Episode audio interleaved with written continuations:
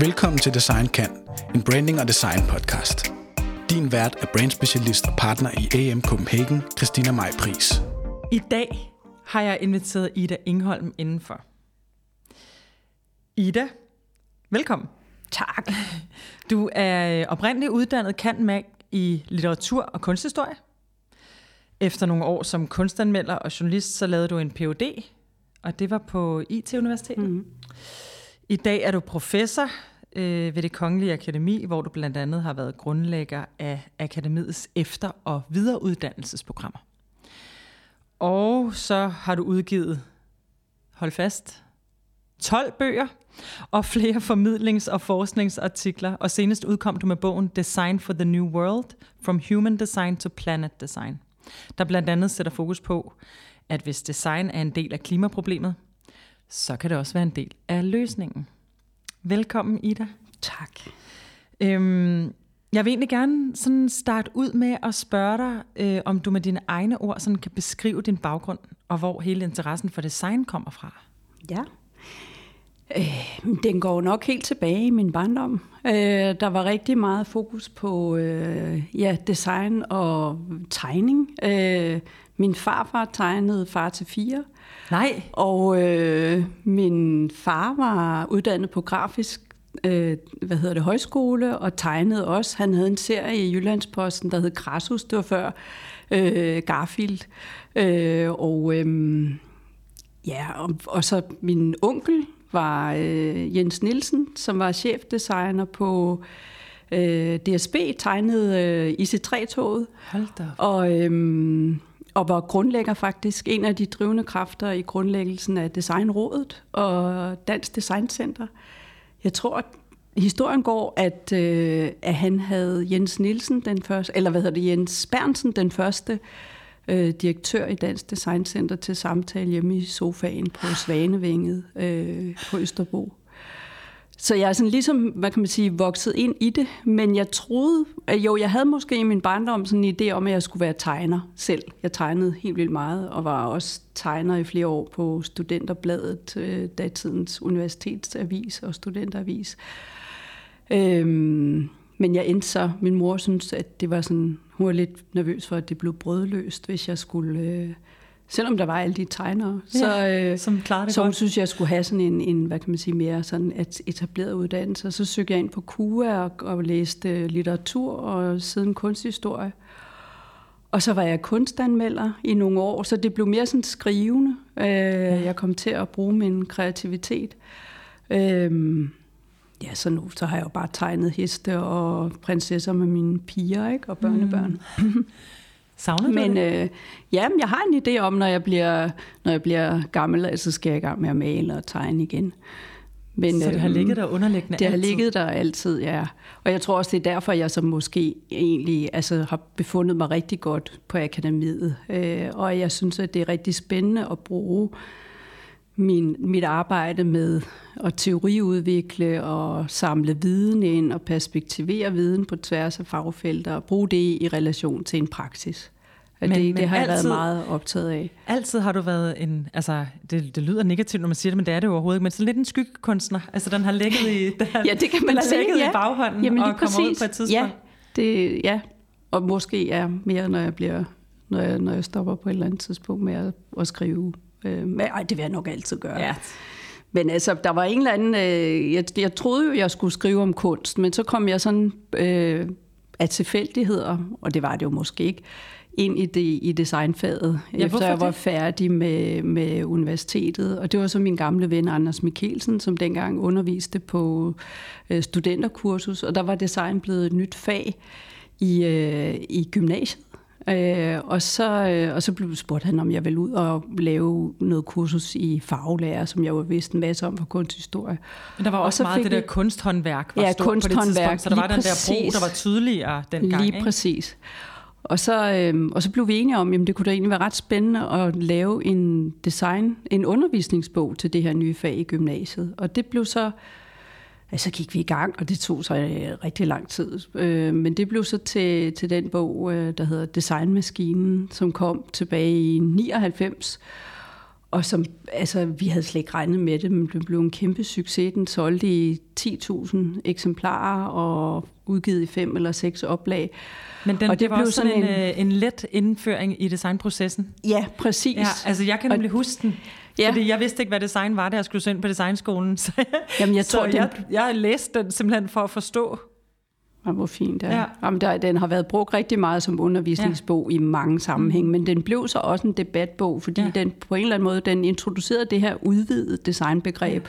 på dansk jord øh, på det tidspunkt. Øh, og, øh, og hvor man ligesom, altså vores ærne var egentlig at, at, at sige, at design er mere end, end, end, end netop kun kunsthåndværk og produktdesign, mm. øh, og design er mere end kopper og tekander og kroget på brødristeren. Og... Hvor havde du det fra? Fordi man kan sige, designrådet, dengang designrådet blev stiftet, og du, ja. du sidder i designrådet, jeg sidder så også i designrådet, ja. så, man, så vi kender jo historien ja. i det, men, men det var jo øh, industrielt design, ja. og det var møbeldesign, og det ja. var sådan men det var det meget på dansk jord. Mm. Øh, så, så jeg tror, altså vi, vi prøvede jo som del af researchen til at skrive bogen og læse bredt set, hvad der skete i designforskningen på det tidspunkt. Og der var ret stor, altså righoldig forskningslitteratur, både inden for designhistorie, inden for navnlig altså procesforskning. Øh, og øh, og, der, og, og det, var den, det var ligesom den forskning, øh, som vi gerne ville introducere på dansk jord. Ikke? Og vi sagde, at altså, design er en del af, af al udvikling, en vigtig komponent af, af al udvikling fra computer og tandbørster til rumstationer og internettet. Ikke? og, og at design ligesom på den måde også er, hvad kan man sige, et, et, et langt mere kompleks og vidensintensivt felt, som ikke bare handler om, om, om, om formgivning. Det, det er måske kernen i design, men det handler også om om at styre og facilitere processer øh, med mange fagligheder og med øh, hvad hedder det og i, og i meget hvad kan man sige vidensintensive øh, felter. Ikke? Kunne du mærke ret tydeligt, at det var et sted, du befandt dig godt? Ja. Altså i forhold til, ja. at det måske bandt mange af de ting sammen, som Fuldt skrivende og kreativ, og det. som ja. det jo er, må det jo Det er det, men det her med at, at læse op på store mængder viden, som jeg jo havde fra mit studie, både i kunsthistorie og litteratur, øh, jeg havde en interesse i at forstå sammenhængen i forskningen og sammenhængen i vidensproduktion og i teoriudvikling. Så at tage ligesom det og læse en masse bøger, og så hvad kan man sige, konceptualisere det og gøre det til noget viden, der så kunne formidles. Og det har egentlig været den måde, jeg har rigtig godt kunne lide at arbejde. Øh, og det er jo også det, jeg hele tiden gør nu ude på, på Holmen, hvor jeg jo også helt, hele tiden holder mig orienteret om, hvad sker der i forskningen øh, internationalt og nationalt, og hvordan kan jeg Ja, det lyder måske sådan lidt paketere det, men altså at formidle det og gøre det, øhm, gør det noget, som er relevant for faget. Det er, jo, det er jo meget det, jeg gør ud på vores master i designuddannelse og, og i forhold til de unge studerende, som jeg underviser. Og så i mine bøger, ikke mindst. Men en ting er at... Øhm en ting er at kigge på alt den, eller hvad kan man sige, undersøge, researche inden for alt den forskning, der allerede er, se på, hvad der foregår rundt omkring i verden, og paketere det, som mm. du siger. Men det er jo ikke bare det, du har gjort. Altså nu siger jeg bare, fordi det er selvfølgelig også et kæmpestort felt, men du er også med til at definere nye måder at se tingene på, altså arbejde processuelt med tingene på en anden måde. Altså du, hvad kan man sige, du bidrager også med din egen øh, dine egne vinkler på det. Altså det. Det er ikke bare at kigge på data og så lave, øh, lave en eller anden øh, generelt ud fra det. Du Nej. udvikler jo også Ja, og det er netop lige præcis, også, ikke? Ja, og det er jo måske lige præcis det, jeg også måske sent er nået frem til, at jeg måske i virkeligheden er sådan en vidensdesigner på en ja, måde. Præcis. Og jeg har sådan lidt designerlig tilgang til ja. at arbejde med, med viden på, øh, hvor jeg godt kan lide at gå på tværs, ligesom man jo gør som designer, at man, øh, hvad kan man sige, sammenfatter ting fra forskellige kontekster, og så sammenfatter man det i et greb, eller i eller øh, hvad kan man sige, et produkt, der giver mening i de sammenhænge, det skal virke. Ikke? Og, det, og sådan er det jo også med, med den viden, jeg kommer med. Jeg tænker den hele tiden ind i bestemte kontekster.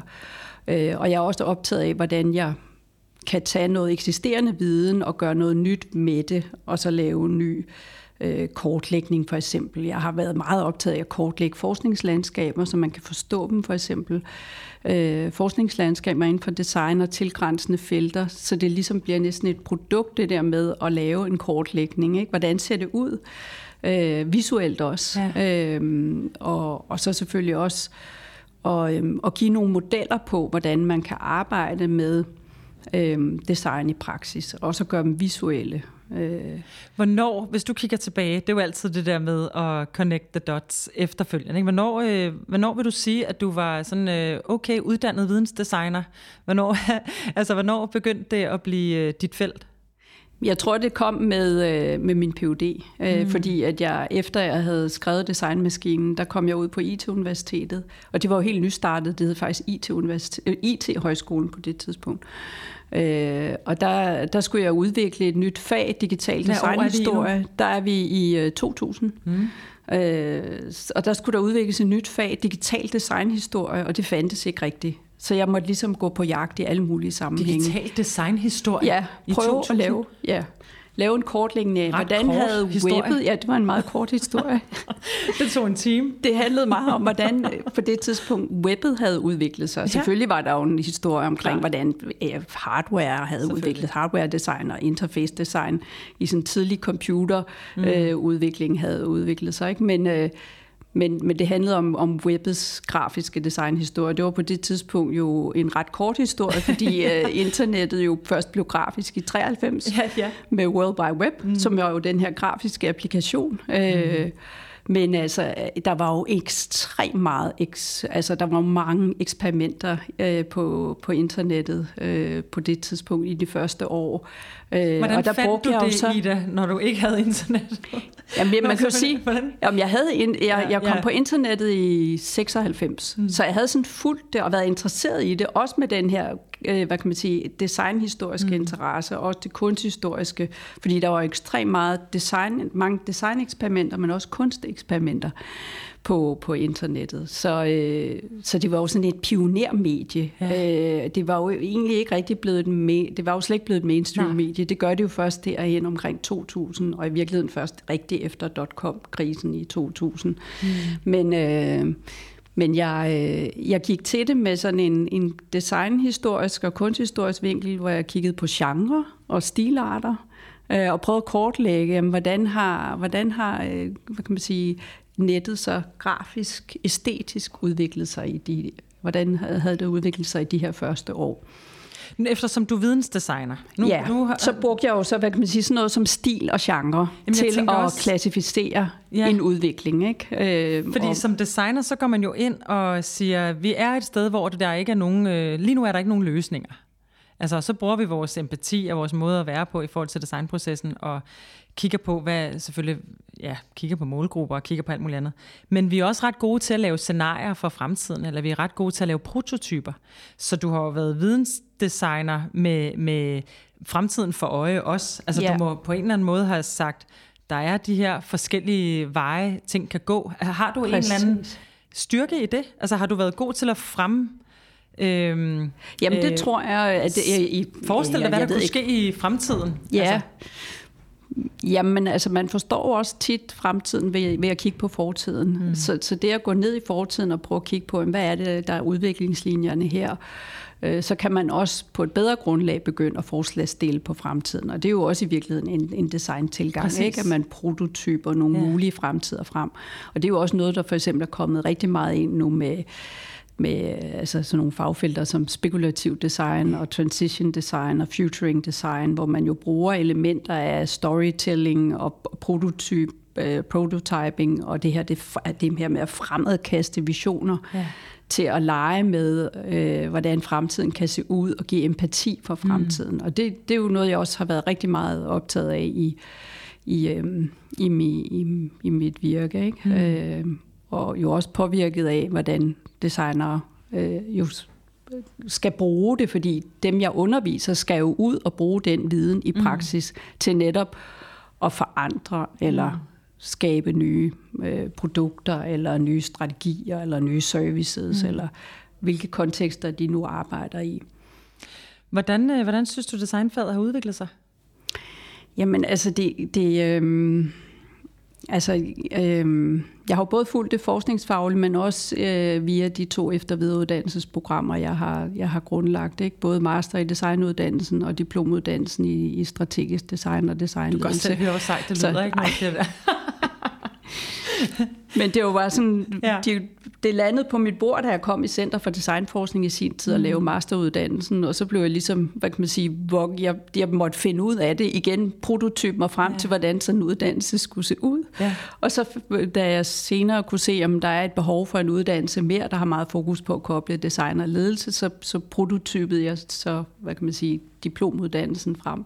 Men jo hele tiden i dialog med deltagerne, fordi at, ja, vi havde lavet jo forskellige tests, hvor vi havde forskellige deltagere ind, så nogle af de første hold, vi kørte igennem, var jo lidt prototypen, og der Hvor var de jo lidt prøve. ikke lærer meget af det her? I forhold til at forske tror, generelt? Det, jo, men jeg tror, det ligger jo også som en del af, af forskning, at du prøver dig frem. Ja, men øh, Fordi du arbejder jo sådan altså induktivt, mm. som man siger, og deduktivt og abduktivt inden for forskning, hvor, hvor du ligesom har måske en tese, hvor du prøver noget af på en empiri, eller du går ned i empirien og mm. udleder noget viden ud af den, men du kan også arbejde abduktivt, hvor, hvor man laver sådan en kvalificeret gæt mm. ind i en fremtid. Og det er i virkeligheden, den abduktive tilgang, den ligger rigtig tæt på, på design tilgangen, ikke? fordi ja. der lytter du til din intuition, du lytter ja. til din mavefornemmelse, du har et erfaringsrepertoire, som du bringer i spil i forhold til at kunne lave nogle kvalificerede gæt ud i fremtiden. Hvor er det dejligt, du taler om intuition. Fordi det taler vi for lidt om. Ja. Også fordi, at hvad, hvad er intuition egentlig? Som intuition er jo i virkeligheden en gigantisk masse akkumuleret viden, det man ikke det. har direkte adgang til, men som kommer, Lige præcis. når, det, når, man, når spørger, man skal bruge ja, når man skal bruge det. Lige men det, det er ligesom blevet sådan en fy-ting, ikke? Altså det skal Jamen, det bunde det. i data, eller det skal... Men det er derfor, man i dag inden for designforskning taler om abduktion, fordi mm. det er jo et finere videnskabeligt ord, ikke? Så hvis du læser, altså, hvad kan man sige, øh, nogle af de hvad kan man sige, bøger, der handler om det, designkognition for eksempel, ja. hvordan designer arbejder og tænker, når de tænker og arbejder, så bruger de ordet abduktion i stedet for, øh, intuition. I stedet for intuition. Fantastisk. Og så selvfølgelig sådan hunch, mavefornemmelse. Mm. Der kan, det kan man godt skrive, ikke? Men, men det er jo på en eller anden måde lidt uvidenskabeligt, og hele... Ja. Øh, det bliver i hvert fald betragtet som stadigvæk og he, man kan sige, hele forskningsbaseringen af designfaget handlede egentlig i udgangspunktet i 60'erne, da de første pionerer, Christopher Jones og Christopher Alexander, begyndte at, at, at lave hvad kan man sige, konferencer, for, der del, hvor man delte viden om designmetoder og designviden i praksis. Mm. Øh, der var det egentlig for at komme væk fra denne, altså den her idé om designeren som en der, en, der bare ligesom var en kreativ kunstner, som mm hvis metode var øh, intuition. Øh, og, og så, så det i stedet for at arbejde det? Mm. frem mod at gøre det til en videnskabeligt baseret ja. og en forskningsbaseret disciplin, der ligesom havde den samme, det samme den samme, det samme, øh, hvad kan man sige, det samme fokus på rationalitet og, og effektivitet og mm. seriøsitet, som man havde inden for for eksempel projektledelse og strategisk ledelse. En form for tidspunkt. professionalisering af en designfaget. En professionalisering af designfaget, men mm. hvor man så måske altså var med til at, at smide barnet ud med badevandet. Og man kan sige, ligesom med alle mulige andre øh, tendenser, så øh, har, har vi jo med, at når vi skal til at ændre noget, så ryger vi over helt modsat enden af vægtskålen. Så bliver vi meget, øh, øh, altså, øh, så, så bliver det meget sort-hvidt, og så med tiden finder vi en eller anden balance i midten. Så det kan være, at vi nu er parate til at begynde at tale om abduktion. eller, det mener jeg helt øh, bestemt. Øh, intuition. Ja, og det er mm. faktisk også en del af den, øh, hvad kan man sige, ærnet med min nye bog, og egentlig bringe intuitionen ind igen i centrum af designfaget, hvor jeg er optaget af, jamen, hvordan kan vi finde nogle nye steder at skabe fra øh, altså på et sådan dybt også eksistentielt niveau, og på et dybt, hvad kan man sige, menneskeligt øh, niveau. Øh, og det handler også om intuition, og mærke ind til, hvad er vigtigt for mig på et dybere niveau som menneske, hvordan kan vi få den, øh, hvad kan man sige, op, eller den her indadskuende dimension med ind i vores designprocesser, øh, fordi vi er nødt til nu at stoppe op, og vi er nødt til at finde et andet rum at skabe fra, hvis vi skal lave en mere bæredygtig verden. Så vi skal, som du selv øh, siger, skifte fokus fra mennesket til planeten? Ja, det skal vi i høj grad. Ja, så vi skal flytte fokus fra mennesket til planeten. Vi skal lære øh, min, øh, hvad hedder det, Øh, en, jeg er meget, meget optaget af, og også har undervist sammen med øh, Sten Hildebrand. Han taler om, at vi skal, vi skal lære at lytte til livsprocessernes tale inde i os selv, dybt inde i os selv, og livsprocessernes tale i planeten og i naturen omkring os. Og det kræver, at vi, at vi til stille, at vi sætter os, øh, og vi, øh, vi bare øh, er til. Øh, og det... Øh, det er, jo en, det er jo en helt anden verdensform, og den går imod den der meget rationelle og meget målrettede øh, og meget effektivitetsfremmende tænkning, der har præget design og designtænkning i, i mange år, og som jo også har været en del af designfagets, hvad kan man sige, øh, altså... Øh, drive i, i forhold til, at designfaget jo også er født med den industrielle udvikling, og på den måde også har, har hvad kan man sige, været spændt for den industrielle udviklings... Øh, Øh, ikke? Øh, så, så det med at, at sige, at måske skal vi føde vores designmaskine, som er kørt græsalt lige nu med nogle andre værdier og nogle andre, øh, hvad kan man sige, øh, verdenssyn. Vil du sige, at det er øh, det samme som regenerativ design? Ja, jeg, jeg er meget inspireret af regenerativ design, og jeg overvejede også i bogen at bruge det begreb. Nu valgte jeg så at bruge bæredygtighed. Mm. Øhm, men, men jeg er glad for, at du brugte bæredygtighed, fordi jeg tror faktisk, der er en udfordring i, at vi prøver at, altså det på sådan et helt uh, menneskeligt plan, hvor meget kan vi have inde i vores hoved af forskellige begreber, med at, at komme med regenerativ, som jeg helt sikkert også tror rigtig ja. meget på, selvfølgelig, at man kan øh, ikke andet, håber ja. jeg. Men, men det der med at introducere nye begreber hele tiden, gør også, at vi bliver super forvirret på den anden side. Almindelige mennesker bliver, nu var vi jo bæredygtige, ja. nu skal vi blive noget endnu vildere, nu skal vi... Så der, så der er et eller andet med præcis. brandingen ja. af, af vores udvikling, ja. der, der, der går skævt, ja. når vi bliver ved med at indføre nye... Øh, buzzwords. Buzzwords, ikke? Ja, præcis. Jamen, det var også derfor, jeg egentlig gik øh, hvad kan man sige, ind i at bruge bæredygtighed fra, mm. fra Brundtland-rapporten, og den måde, det, er blevet, øh, den, det begreb er blevet udviklet, øh, og bruge det i min bog som udgangspunkt. Men altså, jeg abonnerer fuldstændig på den regenerative tankegang om, at vi skal, vi skal ikke, altså vi skal give mere, end vi tager, ikke? og vi mm. øh, skal øh, i høj grad være, leve i, i balanceret øh, samme eksistens med planeten og de mange arter og livsformer, som, som vi deler den med. Mm. Det er interessant, fordi øh, i bogen så introducerer du også sådan en prototypisk tilgang til sådan komplekse yeah. øh, udfordringer, på, både på øh, organisationsniveau og samfundsniveau, og, og, øh, og du, du opfordrer til en anden måde at arbejde med det på. Ja. Øh, det, vil jeg, det vil jeg virkelig gerne dykke ned i. Og jeg tror, jeg vil tilføje en lille ting, og det er, at, at øh, nu har vi, vi to, vi ved, og det er mange af jer, der lytter derude, kender også designprocessen, kender designtænkning. Mange af jer ved ikke engang, I kender den, fordi den er blevet, I har fået den ind med ske på skolerne mm. og i projekterne og i måden, I arbejder på.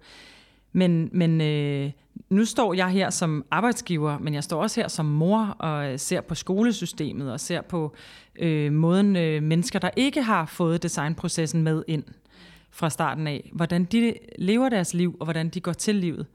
Og jeg har en grundholdning til, at designprocessen burde blive givet fri.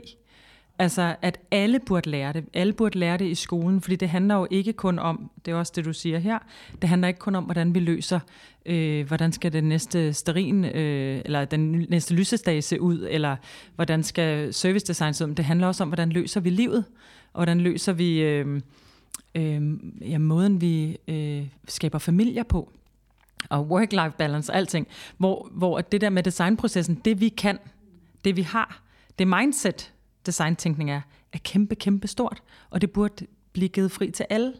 Og jeg læser lidt, det er det samme, du siger her. Absolut. Og det er, det er fuldstændig øh, det, jeg, jeg, jeg, jeg ønsker, øh, og jeg egentlig også har sådan plæderet for på mm, de uddannelsesprogrammer, hvor der kommer rigtig mange og gerne vil lære om de metoder, fordi jeg synes også, det er interessant at se, at at, øh, at der er en stor interesse øh, for, for designmetoder, og det har vi også set i de senere år, at der er kommet øh, kæmpe, en kæmpe interesse for, hvad, altså for værdien af design i forskellige sammenhænge. Øh, Så med og, dine ord, hvad er det designprocessen kan? Eller hvad jamen, er det designtænkning kan? Ja, altså det er jo det er rigtig mange ting. men, øh, men man kan sige, overordnet set handler, handler design jo om, og ja præcis, design handler overordnet set at forestille sig det, der endnu ikke findes, og så koncipiere og, og hvad kan man sige, realisere. øh, det, der, det, der endnu ikke findes, og give forslag til, hvordan øh, et nyt produkt, eller en ny service, eller en ny strategi, eller en ny politik kan være. Det er jo sådan i hele skalaen, man kan bruge den tankegang, der handler om ikke bare at beskrive eller det, der familie. findes, ja, eller et nyt liv, en, ny, en, en ny verden af livskvalitet. Et arbejdsliv, en ny, et arbejdsliv. Mm, øhm, så det med at, lige præcis, og, og der... Øh, og der, der er der jo øh, det særlige med design, at, at der, er, der, der kan du netop arbejde forslagsstillende og prototypende med nye, verden, med nye måder, verden kan være på. Og det er netop fra, fra den helt lille skala til den helt store mm. skala, og i alle dimensioner af livet i virkeligheden. Og jeg synes, det har været interessant at se, hvordan vi under corona egentlig... Øh, på samfundsniveau var i gang med en stor designudøvelse, fordi at vi jo sådan set der kastede de øh, traditionelle måder at arbejde på i strategisk øh, ledelse og, og, og vores projektledelse fra os, hvor vi typisk vil gå fra først at analysere et problem og stille alle mulige kravspecifikationer op og analysere årsager og virkningssammenhæng, og så vil man så bagefter gå i gang med at forsøge at løse problemet. Der måtte vi jo simpelthen kaste det væk og sige, at vi står med et akut problem, vi måtte ud på gulvet, så at sige, og med involvering af de aktører, som løsningerne og problemerne angik, og så gik man ellers i gang med at prototype. Mm. Og det blev jo interessant nok lynhurtigt til nye flows gennem hospitaler, nye måder at undervise på, opstilling af testcentre, øh, og hvor man kan sige, at nogle af løsningerne var rigtig gode, og andre måtte justeres hen ad vejen, men vi var i gang med at prototype på en ny måde at være, øh, mm. hvad kan man sige, øh, i, i de situationer, der, der brændte sig på. Og der, og der mener jeg, at vi kan lære rigtig meget øh, mm. af det i forhold til den store øh, problemstilling nu, øh, i forhold til den grønne omstilling. Men der er jo selvfølgelig den forskel, at hvor vi under corona havde sådan måske en eller anden idé om, at vi, vi kunne vende tilbage mm. til sådan, som vi levede før. Det kan vi jo ikke, når vi Nej. skal i gang med en grøn omstilling. Der bliver vi nødt til at arbejde med forandring som en, mm. som en blivende præmis. Og der ja. mener jeg netop, at design og designting vil kunne noget, for at vi kan lære alle sammen at stå i det åbne og være i besværet. Ja. Det store besvær. Turværter. Stå i, i besvær. Tur ikke at have Og det er jo det, designer mm. er, er gode til. Ikke? At de netop kan være i det åbne og være staying with the trouble. Og, øh, men så samtidig begynde ved hjælp af, af det her, mm. altså det prototypende mindset, og det er også at sætte form undervejs på, mm. på nye mulige måder, ting kan være og se ud. Øh, mm. at, at på den måde får man så skabt nye modeller for, hvordan man kan jeg, jeg, jeg er så enig, når du taler om øh, corona. Øh, men der er også bare en faktor i corona, som er så vigtig at tage med. Fordi vi, øh, vi taler jo meget om det der med, at øh, massekulturer, de kan, de kan løfte. Så kan vi løfte i flok. Øh, men i virkeligheden bliver vi nødt til at kigge på global plan, ikke på massekultur, men på en massekultur. Fordi øh, folk løfter ikke bare i flok, medmindre der som corona er en lovgivning, og er en øh, faktor, som siger, øh, du må ikke. Du skal finde andre løsninger. Hvor at, øh, man kan sige, alle de ting, vi går og gør og ønsker, og når vi kigger på, at der skal være en grøn omstilling og alle mulige andre ting, så, øh, så kan man også vælge noget andet.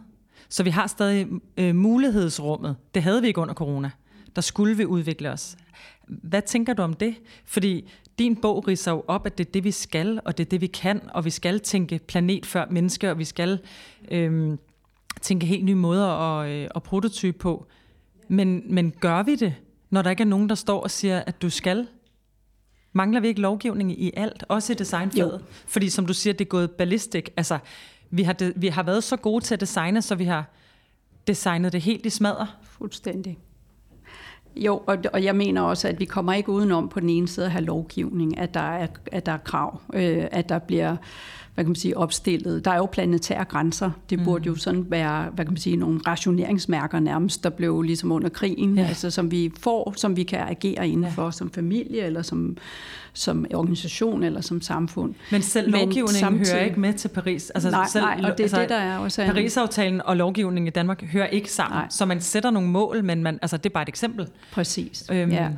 Men, men, men der, der er lovgivning, og så er der hele det, der mm. måske kunne handle om incitamentstruktur, ikke? Mm. Øh, og, og som også måske handler om, øh, om, om markedsmuligheder. Ikke? Mm. At, at, at virksomheder skal også begynde at kunne se, at der er en, en, en, en markedsmulighed i forhold til at tænke regenerativt, tænke bæredygtigt øh, inden for de grænser, der er. Øh, og... Øh, og ellers så bliver man, hvad kan man sige, jo sat tilbage, når, mm. når, når det bæredygtige tog kører, ikke, så står man tilbage på perronen. Så det er også at få, få bygget, hvad kan man sige, en, en, en, et incitament ind øh, mm. hos virksomheder. Og så er der hele det, der handler om, altså, og det er noget, jeg er meget optaget af, altså, en, altså hvad kan man sige, det her skift i bevidsthed, ja. som, øh, så mange øh, hvad kan man sige, øh, ledelsestænkere lige nu, men også øh, evolutionshistorikere og udviklingspsykologer er optaget af, at der er en, hvad kan man sige, hvor der er en,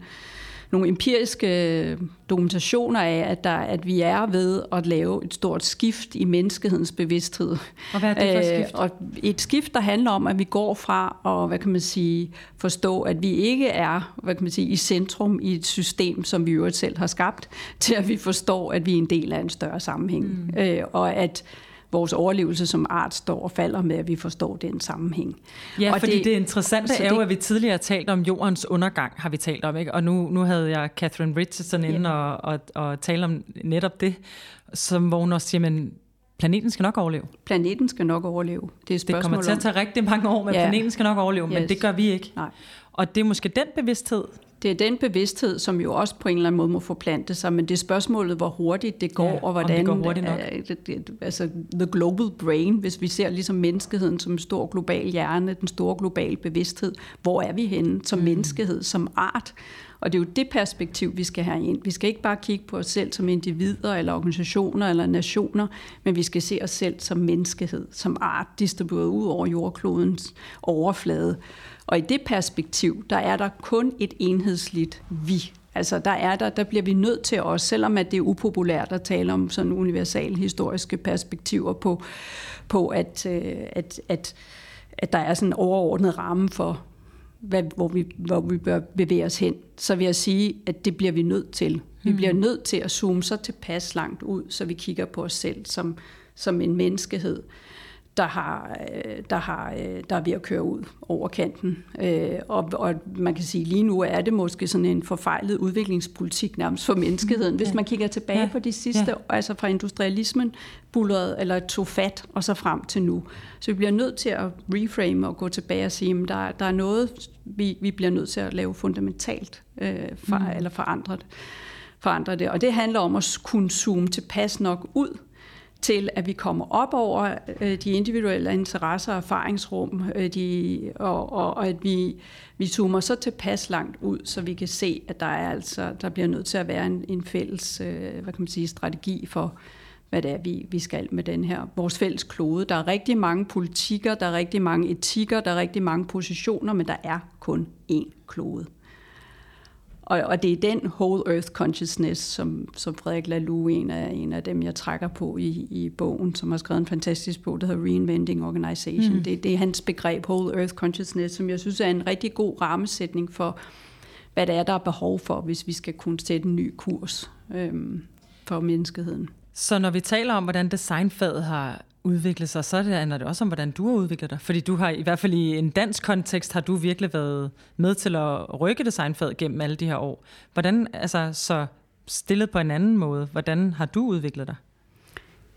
Jamen altså, jeg har jo været igennem sådan en, en besindelsespraksis, eller hvad man nu kan kalde det. Ikke? Altså, jeg, jeg, jeg har... Jeg, jeg undrer mig lige nu over, at jeg har i så mange år kun... Altså, jeg har jo hele tiden vidst, at øh, øh, at, at der var det her, hvad kan man sige, bæredygtighedsperspektiv i design. Vi har også undervist i det, men jeg undrer mig over, hvorfor jeg ikke tidligere har ligesom haft det som den helt altså overordnede dagsorden øh, for, for alt, hvad jeg, hvad jeg har udgivet og gjort og tænkt. Altså jeg... Øh, jeg, jeg har også, hvad kan man sige, været en del af det, der har været samfundets drøm mm.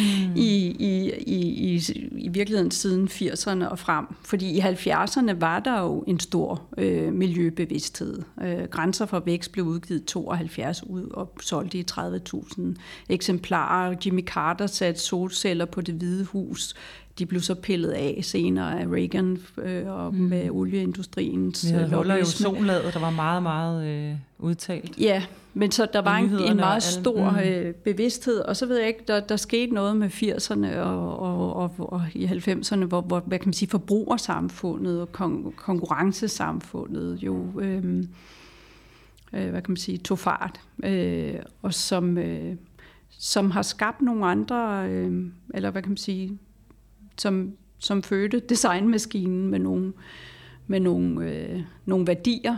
Øh, er det fordi, vi som, nærmest har fået værktøjerne, så vi ikke kunne lade være med at bruge dem, eller vi er blevet ivrige, eller...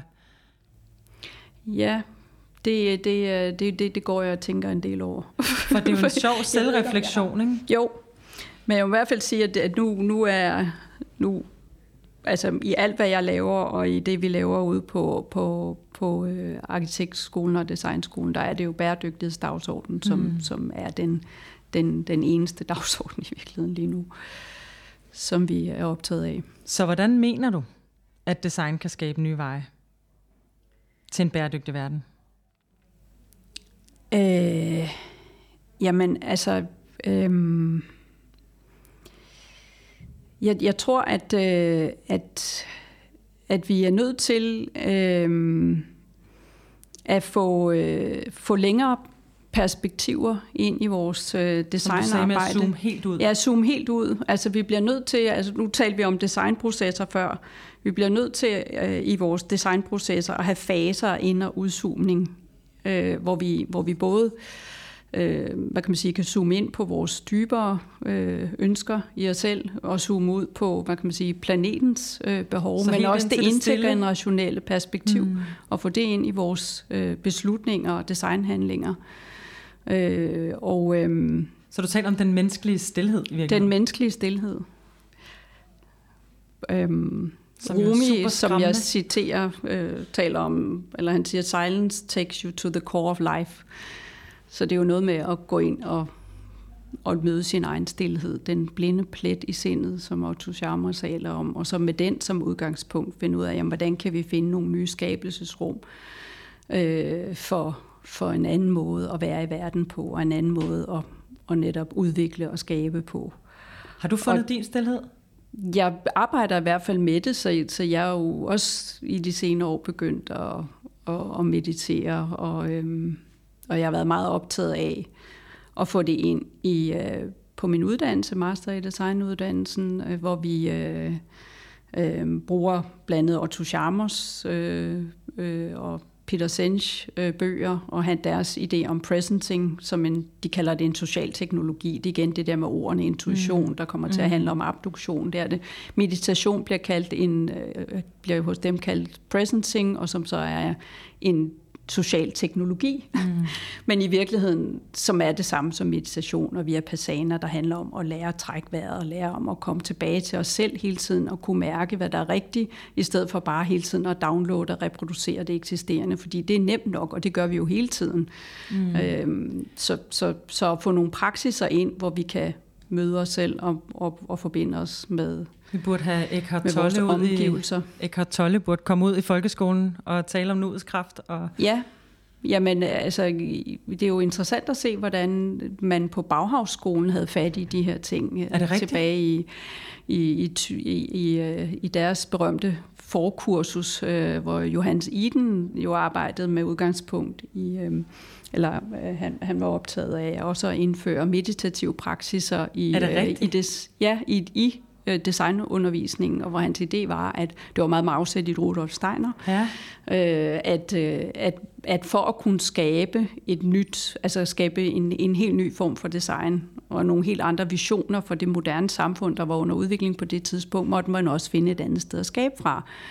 Så meditation var en del af, af, af undervisningen, og, og det handlede jo også om at, at gå ind og, og mærke netop intuitionen hos mm. den enkelte studerende, og så med det talent, der var til stede, og, og finde nogle, nogle nye måder at Men man kan også sige, på. hvordan, hvordan vil vi nogensinde få nogen til at mærke verden, hvis ikke de kan mærke sig selv?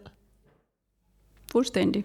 Og det er jo også det, vi jo, kan man sige, det er jo mikrokosmos i makrokosmos. Lige nu er der stress i alle systemer. Der er stress inde i os, der er stress i vores organisationer, der er stress i kloden. Og jeg tror, at hvis vi hver især tager ansvar for at blive mindre stresset, have selvomsorg øh, og også kærlighed for os selv og vores nærmeste, så bliver vi også bedre til at passe på planeten. Så det starter med os selv. Selvfølgelig er der også en, en stor opgave på organisatorisk og strategisk niveau, og ikke mindst på politisk niveau, i forhold til for eksempel at få lavet lovgivning, og for mm. eksempel at få lavet incitamentstrukturer i forhold til forretnings- og markedsudvikling. Men der er også et arbejde, der handler om, at vi hver især må, må stoppe op og, og, og kunne mærke, hvad der er bæredygtigt for os selv og for vores familier. Øhm, og der, der, det er jo det er, det er et arbejde, fordi det er svært at træde ud af, nu er det så populært at tale om hamsterhjulet, men det er jo et hjul, der kører. Det er et produktions- og konsumtionshjul, der hele tiden skal fødes med nye idéer og nye forestillinger. Men hvad er det for idéer og forestillinger, vi, møder det, vi føder det med? Mm. Og, det, og det tager noget tid at finde ud af, hvad de nye idéer er, og hvad det skal være, hvad det er for nogle verdenssyn, ja. hvad det er for nogle antagelser, vi, vi, øhm, vi har som udgangspunkt for vores designbeslutninger og vores designhandlinger. Og så er du en, øh, en, en, en kvinde af mange ord. Altså, du er dygtig til at skrive, og man kan sige, altså derfor ved du også, at ord skaber virkelighed. Og der har vi jo et problem med bare den måde, vi kalder tingene. Altså hamsterhjulet, bare det, at vi kalder det hamsterhjulet. Det har vi været inde på nogle gange i den her podcast efterhånden, men, men øh, tænk, jo. at, at øh, så stor en del af vores liv er beskrevet med så negativ en, en, øh, ja. en beskrivelse, ikke? Jo. Og det, altså, det, ord skaber vores virkelighed. I begyndelsen var ordet, mm. men, øh, men det gør tanker også. Tanker skaber også vores ja. virkelighed. Så også noget med, hvordan kan vi, hvad kan man, hvordan kan vi gøre vores tanker, altså få vores des, tanker også i balance. Vi, mm. at det, hvordan kan vi også begynde at tænke mere positivt på fremtiden og på vores liv. Øh, og, øh, og der synes jeg rigtig, lige nu er der jo også meget dystopisk tænkning i forhold til, øh, hvad, hvor det er, jorden er på vej hen, hvor det er, menneskeheden er på vej hen. Og der, der, der, der er jeg optaget af ikke bare, at, at vi kommer ind til os selv og mærker os selv, men også at vi begynder at, at arbejde på at få skabt nogle positive billeder på fremtiden. Og der har det jo sådan, siden postmodernismen, øh, modernismens opgør med sådan de store utopier, som var jo gældende, øh, og som har altså i, i hele sådan moderniteten, øh, og som jo har haft nogle, nogle grimme konsekvenser, øh, kommunisme og fascisme osv., men så der har det ligesom været forbundet med fantaster og tosser, og der har været en kritisk indstilling til det at, at skabe utopier. Hmm. Men altså, jeg tror, at vi bliver nødt til at kunne finde nogle nye måder at skabe, øh, hvad hedder det, øh, altså skabe billeder af nye verdener, måde, øh, nye måder, verden kan formes på. Der, øh, og der, hvad kan man sige, kan man sige, at når når et par timer forgår, der siger man, at de laver et svirp med halen. Mm. Og måske er det det svirp med halen, vi er i lige nu, hvor vi på en eller anden måde reproducerer de uhensigtsmæssige øh, hvad kan man sige, strukturer, løsninger og modeller, øh, som, som har præget det industrielle paradigme. Øh, Øh, men vi bliver nødt til hvad kan man sige, at begynde at tegne nogle nye stier ud, som kan være mm, trædesten til det nye paradigme, og, og som kan skabe billeder på, jamen, hvor vil vi gerne hen, og som kan være de drømme, som kan, kan samle os øh, om, en, om en anden måde at være i verden på, og en anden måde at arbejde på, en anden måde at leve på. Så vi har en, øh, faktisk en kæmpe rolle som designer, eller designtænker, i at, øh, at få tegnet nogle prototyper på en fremtid, som vi det... kan holde ud og være lykkelige i, fordi lige nu, som du siger, så, øh, så det er i hvert fald ikke det, der præger medierne, det er ikke Nej. det, der præger vores snakke, og jeg tænker også, at de nye generationer må sidde og, og øh, ryste rigtig meget i bukserne over Ja, ikke mindst på grund af de nye generationer, ja, at man har vi en forpligtelse i mm. forhold til også at hjælpe dem, øh, også mm. selv med at få skabt nogle andre billeder på, hvordan fremtiden kan være. Mm. Og er der, du optimistisk? Jeg, jeg kan ikke huske, hvem det var, der sagde, at øh, måske var det Catherine Richardson, at hun er pessimistisk, når hun tænker og hun, øh, på fremtiden, når hun ser på, hvordan den udvikler sig, men hun er optimistisk i hjertet, og det tror jeg også øh, er et, et, et, et citat, jeg vil abonnere på. Jeg, jeg, jeg, jeg har en, en optimisme, jeg har en tro på, at, at vi godt kan. Øh, og når man ser på, hvordan for eksempel arkitekter og designere tidligere har været fremtidsbyggere, mm. og tidligere har stillet sig centralt i samfundet som de centrale, der, mm. der skabte de nye billeder på, hvordan fremtiden kunne være. Altså under det tyske Wirtschaftswunder, Ulmskolen skabte øh, billeder på, hvordan, altså, hvordan Tyskland kunne genopbygges efter krigen, og lavede Hamburg-metroen, og mm. øh, grafik, lufthansa-grafik osv. I Danmark, arkitekter og designer var med til at materialisere og sætte form på velfærdsudviklingen. Øh, selvfølgelig kan designer og arkitekter også nu træde ind som de, de øh, et gamle ord, sociale skabelsesfigurer, det er sådan et ja. gammelt Bauhaus-ord. Sociale skabelsesfigurer, i dag vil vi måske kalde det aktivister, mm. som, kan, som, kan, som kan give nogle nye billeder på, øh, hvordan et, et naturbaseret øh, velfærdssamfund øh, mm. kunne se ud, øh, og hvordan... Øh, jeg kan havde, være i verden på nye måder. Jeg havde til den her samtale virkelig tænkt, at jeg ville begrænse mig rigtig meget. Men det vidste jeg godt ikke kunne lade sig gøre med dig, Ida. Altså, Øhm, jeg, jeg føler, at vi... Sidst jeg havde der i podcasten, der lavede vi en, der hed øh, Design kan alt. Øhm, der noget vi heller ikke til, altså, overhovedet til bunds i noget som helst. Og her handler det i virkeligheden bare om dig og, øh, og din tilgang til design, og vi kan ikke nå øh, op til sokkeholderne af din gigantiske viden og alt det, du har været med til. Så jeg tror bare, vi må sande, at vi laver flere. Altså, du Meget gerne. Øh, bliver nok Meget den gerne. første, hvor det bliver et delt portræt i, øh, i 10 bind, eller man skal sige 10 øh, episoder. Øhm, jeg jeg øh, vil begynde at runde en lille smule af. Øh, jeg synes jo, alle burde købe få fat i, skaffe Design for the New World, From Human Design to Planet Design, fordi den er ultra vigtig i forhold til både hele vores snak her, men også bare øh, måden, vi skal være designer på, men også bare måden, vi øh, skal leve på og tænke på. Øhm, uden at den er formanende, så er den øh, fyldt med muligheder og, øh, og optimisme. Og så vil jeg egentlig slutte af med at, øh, at sige, hvad drømmer du om? Og man kan sige, det er for designfaget, og nu ved jeg, at du har jo, at dit hjerte banker jo øh, for vildt for uddannelsessystemet, fordi det er noget, du har været inde og pille rigtig meget ved. Så det kan være, at det er noget af det, du også bringer med ind i det, men hvad drømmer du om for design i Danmark og design globalt? Jamen, jeg drømmer, at design kan blive det fag, som, øh, som er med til at skabe den nye verden, tegne den nye verden. Øh, og at øh, designskolerne og designprofessionen stiller sig ind centralt i samfundet som de visionære, der kan øh, arbejde med at udvikle kapaciteter, evner og metoder til at, øh, at skabe den nye verden. Så vi har gjort det før historisk. Mm og vi kan øh, gøre det igen. Hmm. Vi er en kæmpe del af den løsning. Vi er en kæmpe del af den løsning. Hmm. Med de ord, tusind tak, fordi du havde lyst til at være med igen.